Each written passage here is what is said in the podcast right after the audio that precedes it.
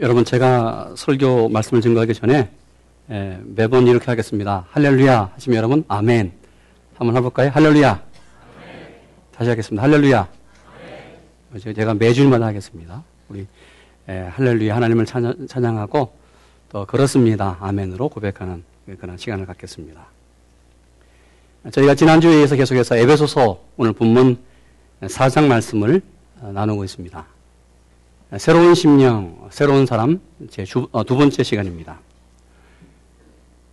오늘 특별히 저희가 2013년도를 열면서 어, new 어, 설교 시리즈 네, 마지막으로 오늘 에베소서를 어, 닫으면서 네, 새롭게 사는 것이 무엇인지를 한번 말씀의 세계로 달려갑니다. 이 에베소서는 크게 두 부분으로 되어 있습니다. 1장에서부터 3장까지 그리고 4장에서부터 6장까지 두 가지 부분으로 되어 있는데 1장에서 3장까지는 교리 부분입니다. 특별히 하나님이 누구인지 하나님은 어떤 일을 하셨는지 그리고 하나님에 대한 아주 자세한 내용으로 말하고 있습니다. 4장에서 6장까지는 생활의 실천편이에요. 그리고 어떻게 성도들이 신앙생활을 할 것인가를 구체적으로 보여주고 있는 삶의 신앙의 모습을 그려주고 있습니다. 그러면서 이렇게 신앙으로 살려면 성도가 누구냐, 내가 누구냐, 예수를 믿고 있는 성도가 누구냐를 구체적으로 말합니다. 그러기 오늘 4장 1절 이렇게 말하죠. 그러므로 주 안에서 갇힌 내가 너희를 권하노니 너희가 부르심을 입은 부름에 합당하게 행하라. 4장 1절은 벌써 우리는 하나님으로부터 부르심을 받은 하나님의 자녀인데 이 하나님의 부르심에 합당하게 행할 것을 명령하면서 신앙적으로 살 것을 우리에게 말합니다. 지난주 저희는 이 본문 말씀을 갖고 영적으로 살아가는 모습 가운데서 특별히 버려야 될 것을 나누었습니다. 영적인 구척 상태. 여러분 기억하십니까? 신앙생활에서 가장 경계할 것은 자꾸만 옛 사람으로 돌아가는 것. 그리고 옛 모습에서 그대로 안주하는 것. 그러게 영적인 고착 상태에 남아있는 모습이 바로 오늘 우리의 모습이고 우리의 고민입니다. 우리는 분명히 예수 안에서 새로운 피조물이 됐습니다. 누구인지 그리스도 안에 있으면 새로운 피조물이라. 이것, 이전 것은 지나갔으니 보라 새 것이 되었도다 말씀합니다. 우리는 새로운 피조물이에요. 그런데 자꾸만 옛사람을 좋아해요. 옛생활을 좋아합니다. 아, 그러기에 썩어져가는 옛 구습을 쫓아서 살아가려고 옛 모습, 옛 본성이 자꾸 나타납니다. 여러분, 하나님은 지금도 우리에게 바로 새로운 사람으로 살기를 원해요. 그러면서 새로운 모습으로 하나님의 피조물로 살아가기를 소망합니다. 오늘 주님이 우리에게 원하시는 것이 무엇이냐? 두 가지입니다. 하나님이 원하시는 것 두 가지예요. 그것은 옛 사람을 벗어버리는 것. 그리고 그 후에 새로운 사람을 입는 것. 성경은 아, 이미지로 그림을 그려주시는, 드리는데, 아, 참 리얼하게 우리에게 그림을 그려주고 있어요. 옛사람을 벗자. 그리고 새로운 사람을 입자. 주님도 말씀했습니다. 새 포도주는 새 부대에 담아야 된다. 여러분, 새 포도주를 옛 부대, 낡은 부대에 담는 사람 아무도 없어요. 새로운 모습은 새롭게 변해야 되고 새로운 사람은 새로운 옷을 입어야 됩니다. 그러면 우리가 어떻게 새로운 사람이 될 수 있을까? 어떻게 새롭게 변할 수 있을까? 오늘 본문은 크게 두 가지로 우리에게 어, 보여주고 있습니다. 오늘 읽었던 에베소서 4장 17절에서 24절까지의 말씀은 두 부분이에요. 17절, 20절까지의 말씀은 옛사람입니다. 옛 모습. 옛 본성, 죄인의 모습을 우리에게 말씀하고 있습니다. 아, 그리고 21절에서 24절까지의 말씀은 아, 그리스도 안에서 새로운 피조물, 새롭게 사는 것이 무엇인지를 우리에게 말합니다. 여러분, 옛사람은 예수님을 알고 있지 않았을 때, 예수님을 믿지 않고 있을 때의 죄인인 우리의 모습을 보여주고 있습니다. 그러게 죄가 지배하는 모습이에요. 옛사람의 본성. 정말 우리가 생각하기도 싫은 부끄러운 옛날의 모습이에요. 과거의 생활 방식이고 그리고 삐뚤어진 가치관이고 죄의 종이었던 모습입니다. 그러기에 오늘 이런 삶을 가리켜서 20절에 오늘 성경은 말합니다. 오직 너희는 그리스도를 이같이 배우지 아니하였다. 여러분 옛 삶은 예수님에게 배운 삶이 아니에요. 예수님이 있지 않습니다. 주님과 함께 함께 임마누엘로 동행하지 할 수 없는 삶이 바로 옛 분성, 옛 삶입니다. 그러기에 오늘 하나님은 우리에게 말씀합니다. 옛 사람을 벗어버려라. 주님이 그 가운데 있을 수 없어요. 옛 생활은 어떤 것일까? 세상 중심이지요. 사람 중심이지요. 인간 중심이에요. 그리고 자기 중심의 생활 방식입니다. 그러나 우리는 이미 그리스도 안에서 새로운 피조물, 새로운 사람이 됐습니다. 오늘 우리가 고민하는 것은 신앙생활 하면서 새로운 피조물이 되었는데 자꾸 옛사람을 자꾸만 기웃기웃하는 거예요. 결혼하셨죠? 아름다운 아내와 아름다운 정말 멋있는 남편과 살아가잖아요. 이 결혼한 아내가 어, 옛 애인 생각하면서 그때 그 사람이 좋았어. 그런 아내 있습니까? 큰일 나요. 아니, 우리 집사람 지금 여기 없는데, 아, 우리 집사람이, 아, 옛날에 내가 연애할 때그 남자 참 멋있어. S대 다니는 남자. 자꾸 나한테 얘기한다면 내가, 아이, 그래, 그래, 살아봐, 가서. 이렇게 얘기를 해야지. 아, 여보, 왜 그래? 내가 그러겠습니까? 이 얼마나 괴로운 거예요. 같이 있어도 괴로워. 그런데 옛사람을 청산하지 않고 계속해서 옛사람을 그리워하고 옛 모습, 죄인의 모습을 그리워하면서 기웃, 기웃 되는 사람이 우리 교회는 한 명도 없어요. 할렐루야. 저기 산호세 D교회 우리 교회는 아니에요. 여러분 빨리 벗어야 할 것은 빨리 벗어야 돼요. 그래야지 새로운 옷을 입죠. 제가 지난주 소개해드렸습니다. 아니 윗두리는 너무나 멋있고 화려하고 아름다웠고 비싸고 좋은 건데 이 바지는 거지의 옷을 입었어. 이거 바란스가 많습니까? 이런 사람 있어요? 이 모습 보면서 참 멋있다고 말하는 사람 있습니까? 아니에요. 분명히 우리가 청산해야 될 것, 벗어야 될 것, 일곱 가지를 구체적으로 오늘 말합니다. 그러게 17절 같이 있습니다. 그러므로 내가 이것을 말하며 주 안에서 증가하노니 이제부터는 이방인이 그 마음에 허망한 것으로 행한 같이 너희는 행하지 말라. 첫 번째 우리가 벗어야 될 것, 버, 버려야 될 것은 뭐냐? 허망한 것이에요. 성경 말합니다. 허망한 마음을 버려라. 이 허망하다는 것은 방향이 없는 삶이에요. 목표가 없어요. 사는 목적을 상실한 채 살아갑니다. 땀 흘려 열심히 수력하고, 노력하고 애쓰고 수고합니다. 그런데 삶의 의미가 뭔지 몰라요. 여러분 질문합니다. 어머니들, 자녀들 왜 키우는 거예요? 나처럼 살기 위해서? 돈 많이 벌고 어, 세상에서 여러 가지 유명해지고 그러기 위해서 자녀를 지금 키우고 있습니까? 그래서 못 먹고 여러분 애쓰면서 고생하고 있습니까?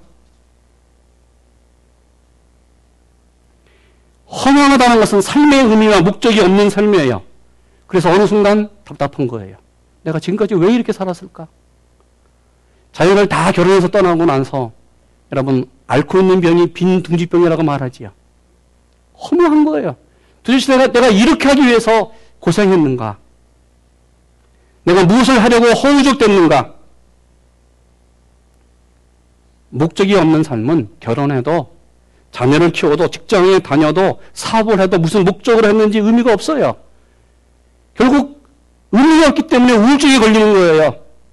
그래서 힘들어요. 살기가 힘들어요. 이렇게 의미 없고 목적 없이 허망하게 살아온 사람에게 도전을 주면서 우리에게 목적을 제시하는 책이 하나 있습니다. 그것은 목적을 이끄는 삶이에요. 저희가 2013년도를 열면서 지역사도회에서 성경 공부 교재로 결정한 것이 이 책입니다. The Purpose Driven 이 책은 2021세기에 성경 다음으로 가장 많이 읽혀진 책이고 전 세계 언어로 번역됐습니다. 세드벌 교회의 릭 웨랭 목사가 이 책을 지필하고 쓰면서 정말 하나님께 헌정한 책이에요.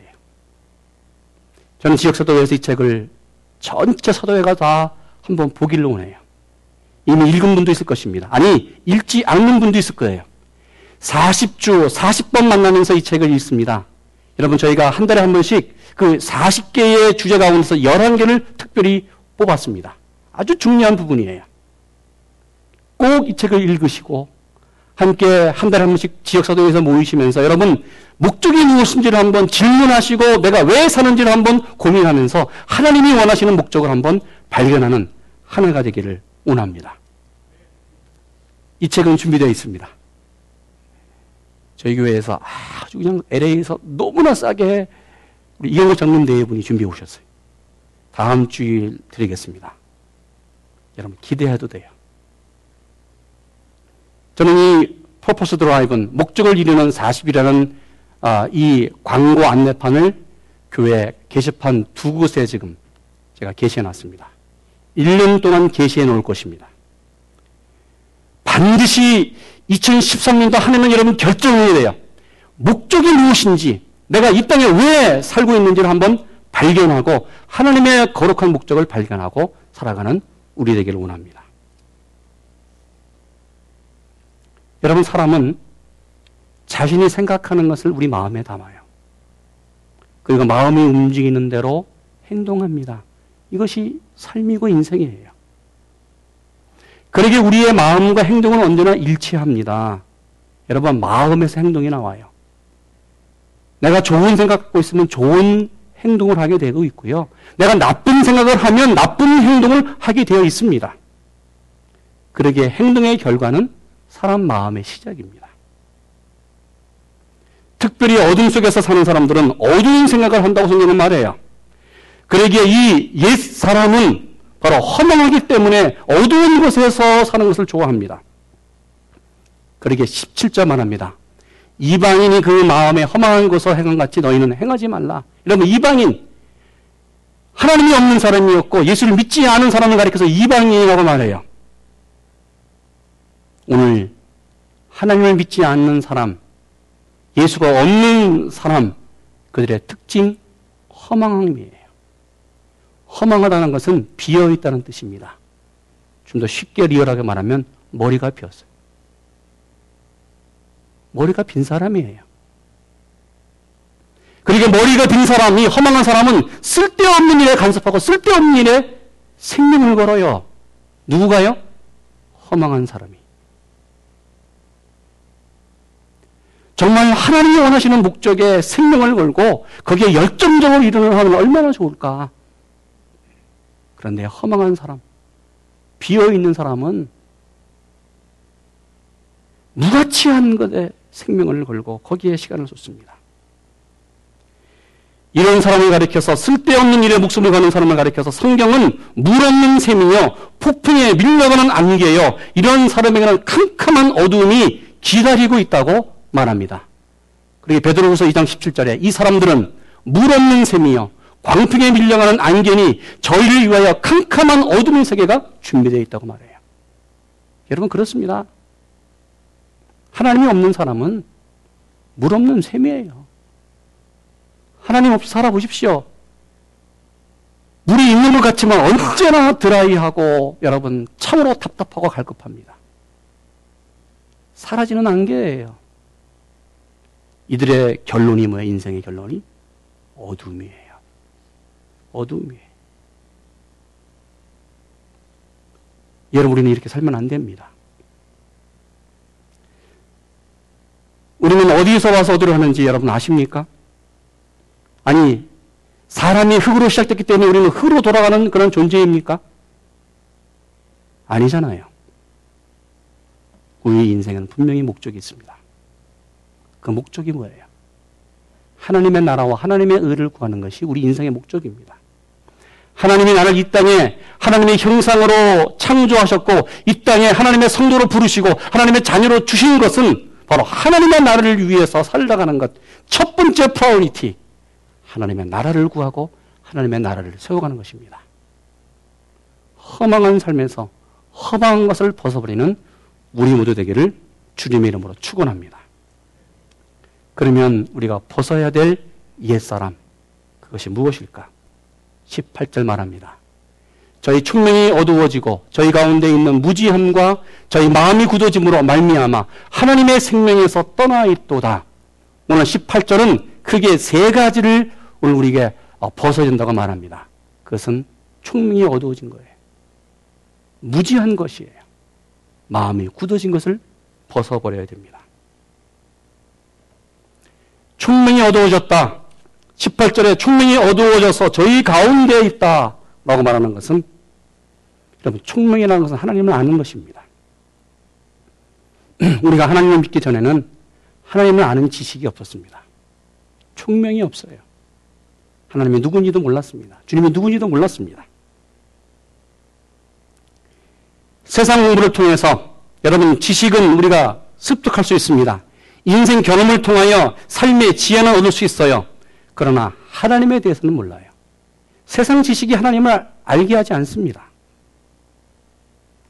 그러기에 하나님을 모르는 사람은 하나님을 경외하는 것, 하나님을 믿는 것, 예배하는 것, 신앙에 대해서 무지한 거예요.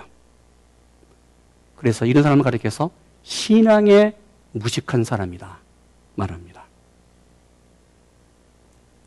이런 마음은 돌처럼 굳어지는 마음이 돼요.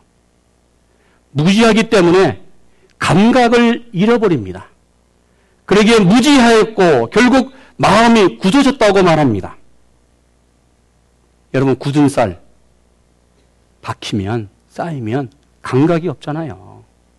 굳은 쌀뭐 바늘로 찔려도 이게 감각이 없어요. 그러다가 우리가 예수를 영접하고 주님을 믿으면서 하나님을 아는 지식, 하나님을 알게 됩니다. 그러게 자문서 말합니다. 여호와를 경외하는 것이 지혜의 근본이고 거룩하신 하나님을 아는 것이 명철이다고 말합니다. 그래서 우리가 하나님께 예배합니다. 예배를 드리면서 성경을 배우고 성경을 읽고 말씀을 어, 들으면서 말씀 가운데 살아가려고 애쓰고 있습니다. 혹 말씀으로 살아가지 못할 때 우리는 참 답답하잖아요. 마음의 가책. 하나님이 원하시는 것이 이것이 아닌데 고민해요. 그러면서 이렇게 살아서는 안 되지 안타까워합니다. 그런데 또 문제가 생겨요. 시간이 지나면서 우리 신앙이 성장하면 좋겠는데 또 어디를 기웃거려요? 그 옛사람. 옛사람이 누군지 모르지만 하여튼 그 옛사람을 또 계속 그리워하고 기웃거리고 기웃거립니다. 나도 모르게 어느 순간 옛사람으로 돌아가 있어요. 아니 새로운 피조물임에도 불구하고 옛사람이 내 속에 들어와서 내가 옛사람이 되어 있습니다. 그러게 점점 하나님 아는 지식이 사라져 가고 있어요. 오늘 본문이 말하는 무지함은 도덕적으로 영적으로 판단력을 잃어버린 삶을 말합니다. 죄를 짓고도 양심의 가책이 없어요. 그러면서 이렇게 위로해요. 아니 세상 사람들이 다 아는데 뭐 이거 갖고 난리야. 나만 그러나 저기 누구도 그렇고 이 뒷집에 사는 어떤 사람도 그렇고 우리 알고 있는 친구도 그렇고 다 그렇잖아.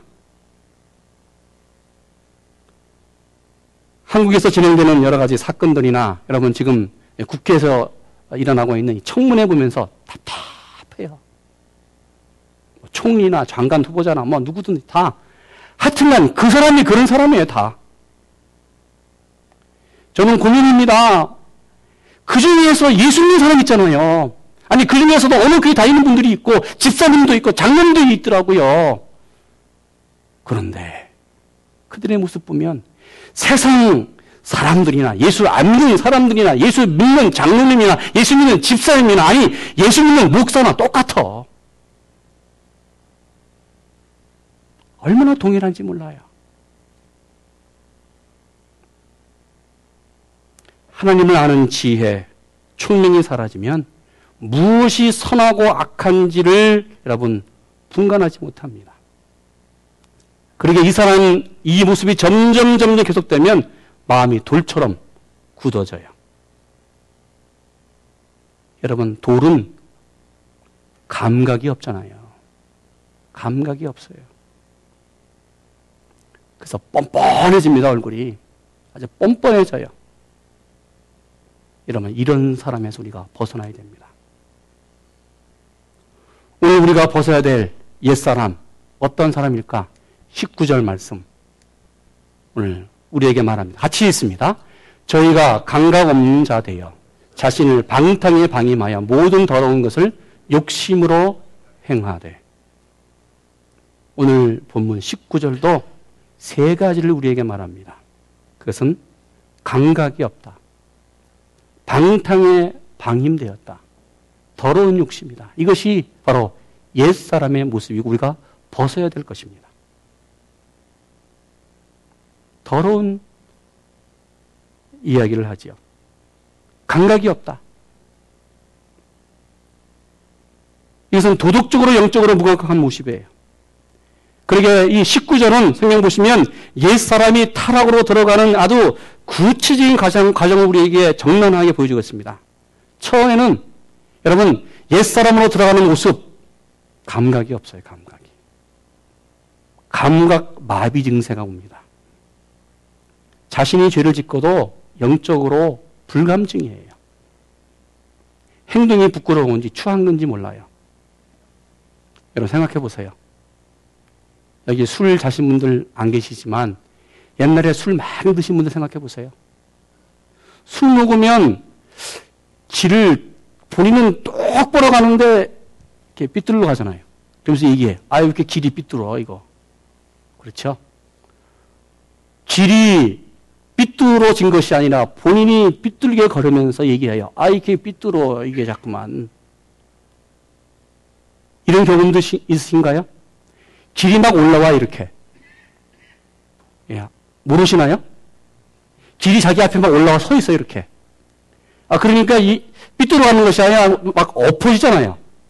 그러면서 이게 아니 왜 언제 길을 이렇게 올렸나?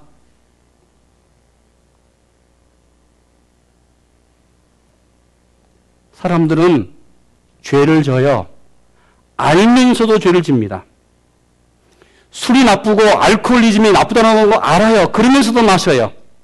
강음하는 것 나쁜 것을 알아요. 그러면서도 계속 범죄합니다. 여러분, 우리가 키우는 개. 여러분, 사람을 좀 폄하할 때 개 같은 사람이라고 말하지요. 개의 특징이 뭐예요? 토한 것 먹더라고요, 토한 것. 여러분, 죄는 토한 것입니다. 더러운 것입니다. 그런데 또 그 죄를 반복해 짓고 산다고 한다면 우리는 것 같은 사람이에요. 그러게 말합니다. 감각이 없는 거에서 떠나라. 감각이 없는 그 두 번째 방법, 그 특징이 뭐예요? 성경 보면 방탕의 방음이라고 말해요. 방음은 영어로 기부업입니다. 포기, 포기. 죄를 많이 지면 여러분 포기합니다. 어떤 것을 포기해요? 인간 되는 것을 포기해요. 한국에서 여러분 뭐 아이들을 뭐 그 뭐죠 이 어, 강간하고 이 흉악한 죄를 진 사람들을 보면요 끔찍한 사건들 이 죄인들을 보면서 재판관들이 평가하는 판결이 한결 같아요. 당신은 인간됨을 포기한 사람입니다. 그래서 중형을 내리고 사형의 언도를 내리잖아요. 여러분 죄가 심각해지면 감각이 없어지면요 이 방탕의 방임이 되면요 삶을 포기해요. 사람 되는 것을 포기해요. 사람은 죄 가운데서 나를 포기할 수 있어요. 하나님의 형상으로 지음받은 인간을 포기할 수 있어요. 그러나 하나님은 나를 포기하지 않습니다. 왜요? 우리 하나님은 아들 예수 그리스도를 나를 위해서 십자가에 못 박아 죽였습니다 절대로 하나님은 하나님의 자녀인 나를 포기하지 않습니다. 여러분, 우리는 예수님보다도 더 귀한 존재입니다. 예수님을 죽이기까지 나를 살리시고 나에게 구원의 능력을 주신 그 하나님, 그 하나님이 내 아버지예요. 난 얼마나 존귀한 존재인지 모릅니다. 그러게 이 존귀한 존재인 나, 여러분, 그러게 우리는 옛사람을 벗어버리고 하나님의 자녀로 새로운 사람으로 살아가는 여러분에게 축원합니다. 마지막으로 옛사람 벗어버리는 것은 더러운 욕심, 세상 욕심이에요. 이것을 성경은 가리켜서 오늘 육체의 욕심, 안목의 정욕, 그리고 이생의 자랑이라고 말하지요.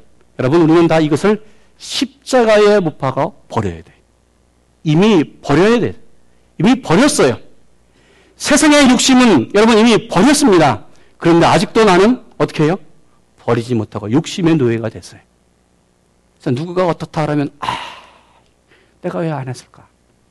어느 남편이 이렇다 면 아, 경쟁 의식 때문에 욕심 때문에 고민하잖아요. 우리에게 있어야 될 욕심은 하나 있어요. 그것은 거룩한 욕심입니다. 하나님에 대한 열정이 우리에게 필요해요. 여러분, 하나님이 기쁘게 하시는 것이 무엇일까? 어떻게 하면 더 복음을, 이 기쁜 소식을 전할 수 있을까? 아니, 교회에서 어떻게 하면 더 섬기면서 사람을 섬길 수 있을까? 좀 이런 거룩한 욕심이 우리 교회에 오래 일어나기를 축원합니다. 우리 인생에서 정말 특별한 사건, 특별한 어떤 계기로 내가 인생을 변화시킬 수 있고 변화가 될 수 있어요. 이것을 인생의 turning point라고 말해요. 그러나 어떤 사람에게는 이런 일들이 일어나지 않을 수 있어요. 사실 내 신앙을 성장시키는 것은요, 여러분, 터닝 포인트도 중요하지만 계속해서 반복적으로 일어나고 있는 신앙의 훈련입니다. 그래서 23절, 24절은 이렇게 말합니다. 오직 심령으로 새롭게 되어 하나님을 따라 의와 진리의 거룩함으로 지으심을 받은 새 사람을 입으라. 오늘 지난주에 말씀을 나눴지만 새롭게 되어 새 사람을 입으라 이 새롭게 된다는 뜻은 한 번 이례적인 말이 아닙니다. 계속해서 반복해 일어나고 있는 현재 진행형이라고 말씀을 드렸습니다. 우리는 구원받은 사람이지만 하나님을 향하여 목표를 향해 나가는 성도이지만 계속해서 새로워져야 돼요. 오늘도 새로워져야 되고 내일도 새로워져야 되고 우리가 주님 앞에 설 때까지 날마다 새롭게 새롭게 변화되는 사람입니다. 그러게 그리스도 안에서 변화되는 과정 이것이 신앙이 성장되어 간다고 말합니다. 저는 주보 앞에 이렇게 썼습니다. 우리를 행복하게 만드는 것은 작지만 좋은 습관들이다. 습관은 무엇이든지 여러분 거듭하는 사이에 몸에 배기 때문에 굳어진 성질이 습관이에요. 그러기 습관은 내 인생을 결정하는 제2의 천성이고 본성입니다. 어떤 습관을 가지고 사느냐에 따라서 내 인생의 성패가 결정돼요. 성 어거스틴도 말했습니다. 거룩한 습관을 만들어가는 것이 바로 신앙이다. 여러분 신앙이 뭐예요? 갑자기 막 변화돼서 막 할렐루야, 뭐, 뭐 천국을 경험하는 것 맞아요. 그런데 신앙은 꾸준하게 거룩한 습관으로 그 날마다 천국을 경험하면서 가는 것이 신앙입니다. 여러분, 신앙 습관은 거룩한 것이 몸에 배도록 하는 것입니다. 반복입니다. 지속적으로 계속 훈련 받아야 돼요. 이것을 성경은 이렇게 말합니다. 21절. 진리가 예수 안에 있는 것 같이 너 과연 너희가 과연 그에게서 또 안 듣고 그 안에서 가르침을 받았느냐? 여러분, 신앙은 훈련입니다. 말씀의 훈련이에요. 진리가 예수 안에 있는 것처럼 우리가 예수 안에서 그 말씀 진리를 계속해서 배우는 거예요. 배우는 거. 이것이 신앙의 훈련이에요. 세상에 성공한 사람들은 좋은 습관이 있더라고요. 우리 한국에 나온 야구 선수, 특별히 아시아에서 대표적인 선수 하나 있죠. 이승엽. 야구의 규제고 천재입니다. 그의 홈런 최고 기록 아직 깨지 못하고 있다고 하지요. 이 이승엽 선수는 홈런의 규제임에도 불구하고 여러분 하루에 천 번 이상 매일 배팅 연습을 한대요. 이 한국에 살고 있는 이스님은 우리가 너무 먼 존재예요. 그러면 더 가까운 존재 하나 제가 설명해 드릴까요? 누굽니까? 예, 미국에 살아요. 휴스턴에 있더라고요. 최경주 선수. 최경주 집사. 탱크 별명 갖고 있죠. 이렇게 프로 골퍼도 하루에 빠짐없이 400회의 골프 스윙 연습을 한답니다. 몇 시간을 똑같은 동작을 놓고 계속 연습을 해요. 이 반복하고 훈련하고 반복하고 훈련하기 때문에 경기 실전에서 몸이 자동적으로 움직이는 거예요. 그래도 우승 못해요.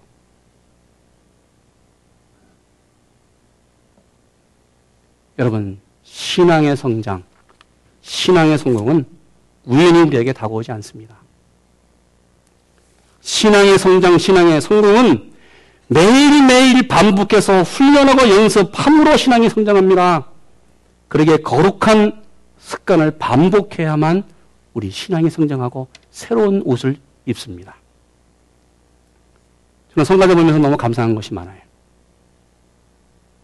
많은 숫자는 아니지만 참 천상의 소리, 좀 아름다운 찬양을 하나님께 영광 드리는 성가대 너무 감사하잖아요. 한번 박수 한번 쳐주세요. 예, 다음 주에는 개인이 더 아, 찬송 잘할 줄로 믿습니다. 그런데 성가대 보면서 제가 배우는 것이 있어요. 사실 3분 찬양이에요. 3분 찬양. 이 3분 찬양을 하나님께 영광스럽게 올리기 위해서 얼마나 많이 연습하고 훈련하고 준비하는지 몰라요. 예배 전 30분, 예배 후에 1시간, 3분을 위해서, 3분을 위해서. 예배 전 한 번, 예배 후 한 번, 도합 약 2시간 이상 훈련하고 연습하고 매번 하잖아요. 제가 배운 교훈이 있습니다. 그러면 나는 1시간 예배 드리는데 얼마나 준비하고 훈련하는가? 여러분 느껴보셨습니까? 우리는 지금도 예배하고 있습니다. 예배 구경꾼이 아니에요. 우리는 예배자입니다. 예배자로 지금 앉아 있습니다. 우리 교회 성도님은 아니겠지만 어떤 분들이 이렇게 얘기해요. 야, 찬양이 뭐 저래. 찬양을 잘하네, 못하네. 기도하시는 장로님, 집사님 기도 소리 듣고 도대체 저거 누구에게 한테 기도하는 거예요? 저 기도 왜 저래? 아니, 목사의 설교를 듣고 목사 설교가 저러냐, 이러냐, 뭐 예화가 이러냐, 저러냐. 여러분, 우리는 평론가로 이 자리에 앉아 있지 않습니다. 분명히 말씀드립니다. 우리는 예배자로 앉아 있습니다. 우리는 예배하기 위해서 이 자리에 앉아 있습니다. 평론가가 아니에요. 우리는 예배, 예배자예요. 우리는 이 한 시간 드리는 예배를 위해서 얼마나 준비하고 훈련하고 연습했는지 여러분 보셨습니까? 느껴보셨습니까? 3분 성가대 찬양하기 위해서 그렇게 연습하는데 우리 한 시간 예배하는데 얼마나 우리는 준비하고 훈련하고 마음의 준비를 했는지 여러분 예배도 거룩한 훈련입니다. 안 된다. 누구 책임이에요? 내 책임이에요. 성도도 3분 연습을 하면서 여러분 너무나 많은 연습을 합니다. 기도하시는 장로님도 그 기도를 위해서 일주일 내내 기도 준비하면서 쓰고 지우고 쓰고 지우고 설교는 목사도 여러분 이 본문 말씀을 여러 번 수십 분 읽으면서 말씀을 묵상하고 묵상하면서 나아갑니다. 우리 모두가 예배자이기 때문에 그러면 오늘 앉아 있는 나는 얼마나 예배를 위해서 묵상하고 준비했는지 보기 원합니다. 저는 예배에 한 시간 드리는 예배에 거룩한 준비가 있기를 원합니다. 첫째 예배를 위해서 기도하면 좋겠습니다. 적어도 일주일에 한 번 이상은 기도해야 되잖아요. 그것이 한 시간이 되든지 아니면 두 시간이 되든지 여러분 정말 예배를 위해서 기도하면 좋겠습니다. 여러분 일주일에 한두 번은 자기 건강을 위해서 운동을 하시든지 골프를 치시잖아요. 적어도 내 건강을 위해서 한 10시간은 일주일에 희생하고 여러분 드리잖아요. 그러면 하나님께 드리는 예배를 위해서 이한 시간 단지 그냥 예배하기 위해서 구경구 돌아왔습니까? 아니잖아요. 난 얼마나 예배를 준비하고 준비하고 마음속으로 준비하고 있는지를 나를 발견하기 원해. 두 번째, 여러분 매주일 주보에 한 주전 말씀이 나갑니다. 여러분 성경을 보는 집사님만 성경을 읽는 것이 아니라 오늘 우리 모든 공동체가 이 말씀을 읽고 오시면 좋을 것 같아요. 성경을 읽으십시오. 읽으십시다. 그리고 그 말씀이 나에게 어떤 말씀인지 여러분도 기도하시고 나도 기도하면서 하나님 말씀을 듣기를 원합니다. 세 번째 기도할 제목이 하나님 내가 예배자로 섰습니다. 예배합니다. 예배의 기름 부음이 있기를 원합니다. 이 자리에 와서 첫 번째 기도 제목이 예배의 기름 부음이 있기 원합니다. 성령의 기름 붓기 원합니다. 기도로 선포하기를 원합니다. 교회 와서 아, 뭐 일주일 잘 있었어? 누구 만나서 인사하고 아, 어땠어? 여러분, 좋아요. 그러나 교회는 예배자로 모이는 곳입니다. 첫 번째 우리의 말의 고백이 하나님 예배자로 왔습니다. 오늘 하늘문을 여시고 성령의 기름 부음이 있는 예배가 되게 하여 주시옵소서 선포하고 기도하면 예배가 달라질 것입니다. 성령의 역사하실 줄로 믿습니다. 여러분, 신앙은 훈련이에요. 신앙은 훈련이에요. 아직도 나에게 나쁜 습관이 있습니까? 풀리지 않을 때 말이죠. 막 발컥발컥 화를 내는 분들이 있습니까? 사소한 일에도 원망하고 미워하는 분들이 있습니까? 상황이 어려워지면 막 근심하고 걱정하는 분들이 있습니까? 아니 남의 허물을 들춰내고 비난하는 분들이 있습니까? 전화까지 걸으면서 야 그렇대 그런 분들이 있어요? 여러분, 말씀을 다으면서 새 심령, 새 사람으로 살아가기 원합니다.